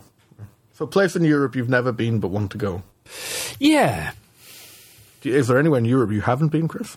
there are lots of places in Europe that I haven't been actually. Really? Yeah, there are lots of them. Um, I've put. I, I realised after I put this down that actually I have been there, but not to the bit that I'm thinking of. It's a mountain You range. just really you, you. So, just for the listener, Chris had this idea to do this, right? And he said, "Okay, we'll do favorites. It'll be great. We'll do favorites because we'll just skip through them as well. You know, it won't take long, and so we'll be able to get loads and loads in. Yeah." And then he wrote the list of questions, the list of list of things we'd have favorites of, and and now, now Chris hasn't hasn't been able to choose a favorite. And for a place in Europe you've never been to but want to go, it turns out he has been there. Yeah, sorry. but not really. I mean, so the place I want to go is um, the Carpathian Mountains, the Carpathian mountain range. And I realised that actually I had been to the Which one's that again? so the Carpathian is it's a it, it's a huge loop. It goes from the, um, s- the south of Poland, the sort of Tatra mountains, and and and, and the north of um, Slovakia, through Ukraine, through um, western Ukraine, down Oh yes, the we big have, used to have a Trans-Carpathian cross-border Yeah. cooperation program, and then yeah. down into uh, Romania and Transylvania. So that's the bit actually that I'm most interested by. So so I'd love to spend some time just really you know getting lost in, in the Carpathian Range in, in, in western Ukraine. So I, I went to so when I was I, I when I, I did an interrailing holiday in the late 80s and I ended up um, it must have been the early 90s actually because it was a really it was a really interesting day. I I went to the and I apologize for the pronunciation Bieszczady Mountains in southeastern Poland. Um, which are part of the Carpathian Range, and it's wonderful. It looks like it looks almost like the Scottish Highlands, but with trees. I mean, it's just really lovely. But I was there on the day that the generals mounted the coup against Gorbachev, so it was actually on what was then Oh. the border of the USSR. So it was the coast. Yes. I hadn't actually been to to to the Soviet Union at that point. Um, except that the, to get there, to get to that part of Poland, you have to take take an old pre-war railway line, which actually travels into what used Ah. to be Polish territory, but is now Ukrainian territory. around Lviv.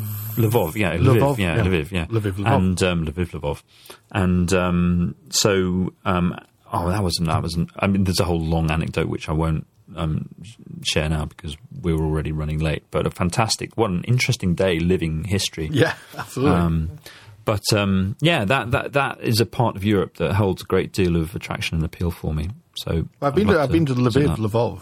Have you? Um, yeah, yeah, and it was very beautiful. I really liked it a lot, actually. Hmm. Um, it smelled of diesel, but apart from that, it was it was really really lovely. And actually, I forgot to mention it in the cuisine section. I love. I, you, you mentioned um, in one of yours about putting about putting fruit with the Georgians putting fruit with Yes. with with things, and I really love the Ukrainian thing of putting fruit with meat. You know, Yeah. putting cherries with beef and Yeah. things like that. Yeah. I really, really like that. I'm, Yeah, I'm all too. for that. More of that, Yeah. I think. Yeah. Oh, we should have done that. Excellent. Was a question we could have Sound. done. Your favourite Okay, restaurant? Let's go through these quick. Let's let's speed these up. You obviously put you obviously put sound in here because you had one in mind, and to make it impossible for me to think of think of one. You obviously had a clever one in mind when you wrote this. Not so- clever. This Go is on then. This is Go just on. self-indulgent nostalgia, really. But um, they're all about my memories of uh, spending time in Germany as as a child, really. But um, there, are, there again, there are three. Oh God. There's the there's the sound of church bells. That's a very European sound. And there's the I, I think of English church bells. That's that's a very specific sound. But then there's the German church bells. They sound very different. And my um, my memories of, of, of of childhood are, are, are being woken by the the church bells. Because uh, my my uh, grandparents' farm was right next to the church, and you'd be woken by this peal of church bells, which is very. It sounds very different in Germany. So that's a very kind of there's a it's a Proustian moment of, of recollection when you hear those um, church bells. Then there are the bongs that you get on the Tagesschau. There's no, it does. They sound like quite unlike any other bongs that you get. Uh, like there's something very different about German bongs. I see your eyebrows shooting through your forehead. the sound of the last listener turning off. if you're still with us, you get a prize. I'm just going to stop there. I'm, just- I'm really, it's just so, this is ridiculously up myself. Seriously, if you're still listening, tell us what I just said and you'll get some sort of prize. I'll, send, I'll send you a, an audio file of the bongs. It wouldn't surprise me if you had them. if you had an audio. I can find them. Okay, well, I, I knew that you'd obviously you obviously had something in mind when you wrote this, so I, I've struggled with it a bit, and um, I've yes, uh, the best I come up with is the sound of beer being poured into a glass on the Teatro Terrace or beer garden. leitmotif of your evening. Yeah, yeah, absolutely. It, is, it has been quite beery. I'm going to be, um, um, yeah, go on, sorry. Um, another sound I do like though is uh, train announcements in multiple languages. Well, that was one of mine. I was, I was, see, I, I was being very disciplined. I really, really, really like that. I, it must be something about being coming from an island Yes. where that doesn't happen. Yeah. It's and wonderful. hearing yeah getting on a train that goes across borders Yeah. and hearing hearing the announcements in different languages and hearing which ones first change and also hearing more and more nowadays that they do english as well which i sort of think they shouldn't No, I know. But you know but what? it's but it's also very nice and kind that they do But you know what? You can have that experience now in, in, in the UK and not just at St Pancras. Do you, do you know where? Mm, my my local, well, the London terminus for my local line is Marylebone Station. And Marylebone Station does station announcements in Mandarin. wow really Yeah. wow The reason being that um, was it saying um, are you registered if not go home in Mandarin? Is it? it might be. I wouldn't know. I, I don't understand Mandarin. Um, it's because the they have trains that run to Bicester Village that has um, a, a big outlet kind of shopping centre or something that apparently is very popular with, with Chinese tourists. So. And Arabic, they do it in Arabic as well. yeah So there you go. But yeah, no, I agree with you. Absolutely agree with you. There's something very special about standing in a in a big um, European mainline station and hearing announcements in several languages. It's, it's, it's thrilling.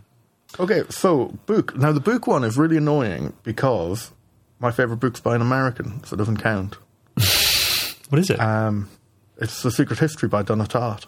Oh, is a good novel. book. Favorite favorite novel. well, that's about that's about classics and about ancient Rome. So it's, Well, yeah, I it's actually about Europe. It is sort of about Yeah. sort of about Europe. Yeah. That's a good book. But then all the other ones I came up with were um, just sounded like I was being wanky, like uh, Rousseau's The Social Contract and uh, and stuff like that. Yeah, I had a wanky just thought- too. Yeah, I just thought I was being a bit wanky. I So had Proust. Doesn't get Proust, wankier oh, for God's sake, it doesn't. No. Okay, I- Derrida. Right, wanky. right. Okay. Yeah. I'll see you Let's go Proust the and raise hog. Derrida. let's go. Let's go the full hog. the full Derrida. I do have I do have a European book which I very much uh, treasure, uh, which is Europe as I See It by Romano Prodi, and the the reason I know even for even Europeans go, oh, what really? Oh my god. Uh, the reason is that um, I was friends with um, I had a very, very good friend called uh, in Scotland called uh, uh, Francesco, and his dad was a translator, and his dad translated that into English, Oh. and he also and he also lent us his apartment in Pitigliano in southern Tuscany, which is where I first had pici with wild boar ragu. I see. So, um, so yeah, he, I, I treasure that book, even though it's not very good. I treasure that because it reminds good me of it reminds me of Francesco, Yeah. who I, who I haven't seen for a long time, and his dad, reading. and his and uh, and beautiful Pitigliano. So, well, my so choice. what did you have on your on your non wanky list? Well, I had a, I had a, I had a list, but I'm gonna do, I'm gonna do a one. Do one. Wow, Yeah, an actual favorite. That's the an first. actual favourite. So, and also, um, it is very European, but it is by somebody who, well, he was Anglo-Irish, he's basically British, um, a travel writer um, called Patrick Leigh Fermor. Do you know Patrick Leigh Fermor? No, no. Patrick Leigh Fermor was an amazingly interesting man. He he died not that long ago. As um, as a young man uh, in the 1930s, he was apparently he was a bit of a character at school, and he was expelled. And after he was expelled from school, he decided that he would walk from England, from his school, to Constantinople Oh wow! which he did um, in the in the early 1930s, Good God! and he um, went on to have a very um, distinguished career. In, in, during the war, he was he was a war hero. He he fought with the um, resistance in Greece as a, as a British Army liaison, and they captured the German commander on Crete. Um, and um, I mean, he's an amazing, I mean, an amazing person with the most ex- What a story. astonishing. But he wrote these wonderful um, travel books, um, mostly about um, Greece, and um, but he he wrote this these two. Uh, well, they, it was supposed to be a trilogy, but he never got round to finishing the third bit. So the first two bits. So I, I know I said it was one book. Actually, it's two. It's called A Time of Gifts, which I think you can have a trilogy. That's okay. so uh, the first one's called A Time of Gifts, and it was about it, that. That's his walk during winter from Rotterdam, from Hook of Holland, down to Munich. So it's the first leg of his walk. A bit and then the winter. second is called Between the Woods and the Water, which is about his walk through Central Europe. It's through the dying Austro-Hungarian Empire. What happened was, it was very interesting. The first bit, he would sort of just sleep in barns. And, and, and the first book, there's a wonderful passage where he's in southern Germany, southwest Germany, and he ends up um, sleeping in the barn of a local farmer. And reading this, I mean, it could have been my great grandfather. I mean, it Yeah. could, could easily have been my great grandfather or my grandfather. But um, when he got to Munich, he had an, a letter of introduction. He ended up meeting um, um, some minor Habsburg royalty. And from that meeting, he then got a, succe- a succession of, of introductions to other Austro Hungarian nobles. And he, he ended up spending 1933, 1934, 1935 castle hopping through the Austro Hungarian Empire, witnessing the end of, The end, yeah. of it. And he's just written this wonderful account of staying in these faded, decadent castles in Transylvania and, and, and all sorts. It's just wonderful. Oh, it's a wonderful amazing. evocation. I want to of- read of- that, actually. So yeah, no, I really recommend that. That's just a terrific, um, terrific book to read, just to capture a, a sort of moment in Europe just before things just went horribly wrong. Um, so there you go. That's that's. I'll that's say that about books written in 2014 and 2015. oh, that's a great call. I really want to read that. That sounds absolutely wonderful. Yeah, I recommend it. Okay, TV program. Yeah. So I've got, so I've got all the way through this. I was thinking, I could pick, I could pick British stuff for all this, and, and you're right. Britain is Britain is European, but I tried to strike out a bit and yeah. be EU 27 ish uh, with this. So I picked Spiral, French Yes. top series. Oh, my my in-laws just Oh. absolutely adore it. Yeah, they're absolutely absolutely fantastic. Yeah. Can you can you can you say it in French though? Because Uh, I can't pronounce that it? word. Les, les engrenages, yeah. Les engrenages. It's so I find that word so difficult to pronounce for some reason. Um, well, because it's in French and I'm shit at French, but um, yeah, I've, uh, I've so I picked that as my as my continental European TV program, Very good. I, um, you know which I think is just amazing. I think it's absolutely, absolutely brilliant, and yeah. the way that it the way that it enco- well it show it shows a different uh, not to be boring about it but it shows a massive difference in the legal system. I mean i find it shocking how involved judges and prosecutors are in uh, In, in, in the case in the, in the investigations, yeah. investigations yeah, it's really really shocking. You really see quite starkly the you know the the difference in the systems. Um, but also i think it's just brilliantly acted and and Yeah. consistently fantastic so that's my pick So my uh, my favorite uh, my favorite European TV program is Allo Allo. I'm joking. I'm, it's not. I'm, I'm joking. No, no, no, no, I'm joking. You know, it's not. No, no. You know what? Allo, Allo, Allo. Seriously, I think Allo, Allo is a great TV I mean, program. I, I, I, okay, I really do. I really do because it takes the piss out. Because it takes the piss equally out of absolutely everybody, except René. René's the only sane person in it. But also, I think it's incredibly clever how it deals with languages. So the accent is the language. So when a French person is speaking German, they're speaking. It's all there's no subtitles. It's all actually in English, but they speak English with a German accent when they're speaking German, and they speak it with a, they try to speak it with an English accent when they're speaking to the two airmen, and the two, and they can't understand the English of the two airmen. It's quite clever. Yeah. So I think I think actually for the way for the way it absolutely brilliantly deals with languages, and it also shows the kind of solidarity. Nobody involved in Hello actually wants any of the shit that's happening. They all just want to get through it, you know, without any anything terrible, terrible happening. You know. Um, yeah, and I think it shows solidarity. I, I I think it's actually you should go back and watch a couple of episodes. I mean, I I, I actually I actually really like. I think it's absolutely brilliant. I really do. So that's a great choice, Chris. All right. Um, I, no, no Well, I'll what was your real that choice? What was your real choice? I don't, I'm not. I'm not. I couldn't. I don't know. I couldn't really think of one. I mean, there are all sorts. So they're all the sort of the Scandi, Scandi noir, aren't there? And um, What's the Dan- What's the Danish one with the um, Borgen or the Killing. Borgen? Borgen's awful yeah, with good. Parliament. Yeah, Yeah, that's very. that's good a bit kind of. Yeah, it's fun. Well, it's a bit west. It's a bit West Wing. is it? Yeah, it's a bit of exactly. It's really. Danish West Wing, yeah. but it's very well written and acted. Think. Yeah. Now I was thinking of those old Czech uh, cartoons that you used to get as kids. That um, they were so exotic, and and I thought that that was something that was a, a glimpse into Yeah, an exotic Europe that we didn't know when we were kids. But I can't There's remember. another good. Euro- another good European one is um, the Magic Roundabout. yeah, that's true. You know the story behind the Magic Roundabout that it was a French Yes. cartoon, yeah, um, and when it was delivered to the BBC, it wasn't delivered with any scripts, and none of the people involved in it spoke French. So, uh, so they just made up plot lines according to what was there.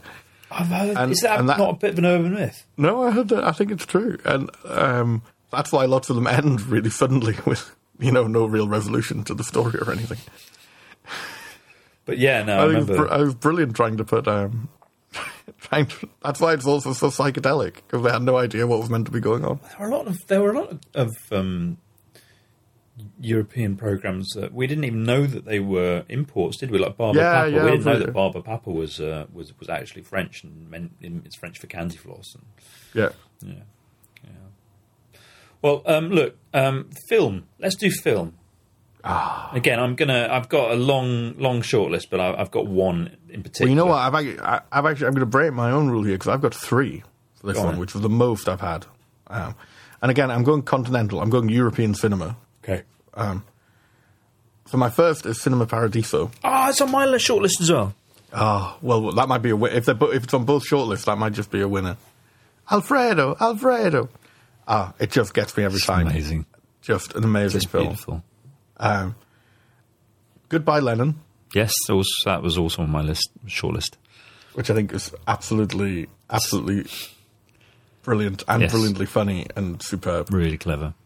And a really obvious one, but I do absolutely love it, is Amelie. Or The Adventures of Amelie Yeah. Lane of Montmartre. Um, And I, I, I didn't choose Paris as my favorite place or um, favorite city. I do love Paris, and I love Paris in the way that British people, that like all British and American people, love it because it looks like it is in the movies. It's, I love places where you feel like you're in the movies when you're there, and bits of Paris, particularly Montmartre, are like mm. that. I think. Um, so yeah, no, I really love that movie, um, and also I really love that movie because it's a movie about kindness, and you mm. don't get much. You don't get mm. much in the modern world about kindness, and I think we can do a little bit more of it. So. Mm. Well, I'm, I'm that, those are good choices, good choices, and um, I definitely agree with you about um, Cinema Paradiso and um, uh, Goodbye Lenin.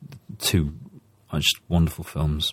Um, I'm going to go with Heimat. Have you ever heard of Heimat? Nope. Heimat was um, a very long film. It was more like I mean, these days it would be looked upon as more of a mini series and that was how it was shown um, on on British TV. Um, but um, it was a film, a, sort of autobiographical film by Edgar Reitz about his um, family growing up in the Hunsrück, which is um, in the Palatinate in in the far west of Germany. Uh, it was it caused a sensation when it was broadcast on BBC Two in the 1980s because it was, I think, the first time that many British people had really had a chance to see what Germans were like as human beings, also during the war years. It was it, mm. what it what it did was it told this it told the story of a family from the First World War through to the um, modern day or 1980s, I think. Mm. Or, no, maybe been to the 60s, but anyway, it, it it it was a family saga, beautifully shot, beautifully acted incredibly moving. And, and for me, it was particularly significant because this family living in this village might just as easily have been my family, my mother's family. But um, and, and, you know there was the there was the slightly dopey uncle who ended up becoming a Nazi, but one of those kind of like he did it because he was stupid, not because he was evil. He was mm. just like, oh well, you know, and he didn't know any better, and they were parochial and they were rural. Um, and then there were the nasty Nazis too, and then everybody else. And it was it was a it was a, it, it, was a very human story and a way of telling people, you know, showing people how normal people could end up doing these awful things, yeah. and also how normal Germans were affected by it and what it was like. And that was something that I think it, it, it came at a moment in, in, in, in Britain that I think people were ready to start mm. reanalyzing, re- re- reviewing their views of the Germans and, and, and, looking at Germany in a different light. And, and uh, for that, I think it was a very significant film. But I just, for me, it was it was also just the, the, the significance of it as a, as a kind of a snapshot of rural agricultural life in Germany. Yeah, there you go. That's my choice. Heimat. Ah, great. I'd like to see that. Well, put um, put put a few evenings aside because it's a yeah, it's, an, do, it's a commitment. Do you like long things? Do you do like long, long, long, long podcasts? Yeah. yeah. well, we've got one this week. definitely have. Yeah. Um, and our final one is favorite poem. yeah. Now, I've got a I've got a confession to make here that I'm not that fond of poetry. Oh, Steve. I'm a musician. I like songwriting. So, well, that's uh, poetry, effectively. Well, yeah, but why not put it to a tune? what a wasted opportunity! I've got three. I've it's got like having an, it's like having an unused lyric book, basically. Oh, I'd love to like. I'd love to. I know. I know I'm wrong about this. I'm not saying that other people should be the same. I know I'm wrong about well, it. we may have I lost. Just never got it. Um, we, we will already have lost the, the, vast majority of our listeners by this point. Uh, but with, with, with apologies to all the poets out there as well. There's like the head tilt and the poetry voice as well puts me off quite a lot. and you know what I'm talking about, Steve. Which tells me it's there. so I'm going to hand over to Chris for this one. You're not going to even submit one. The Iliad. Why? Well, it's a poem, but you can forget it's a poem and read it as a story instead. Okay. Which I prefer. And it's a cracking story as well. That is a cracking story. Yeah, mm. denying it. Well, I've got three. that I'm going to offer you. I'm going to be really quick about them. One is by Bertolt Brecht, and I think I've already mentioned this in, in on the podcast, which is Alles wandelt sich. Everything changes. And um, I'll put a link to it. It's um, I won't read it out or, or, or recite it. Uh, it's a very short poem. It's it's very clever. It's it, it says everything changes. You know, nothing's going to stay the same. Uh, which is something that you know it's we feel sad about that. It's a melancholy thought. Um, that would be a good song, actually. But um, oh, I'm sure it has. But um, then he reverses it, and it turns into a like, well, you know what? Nothing's cast in stone. No, you can't change what's happened, but you can.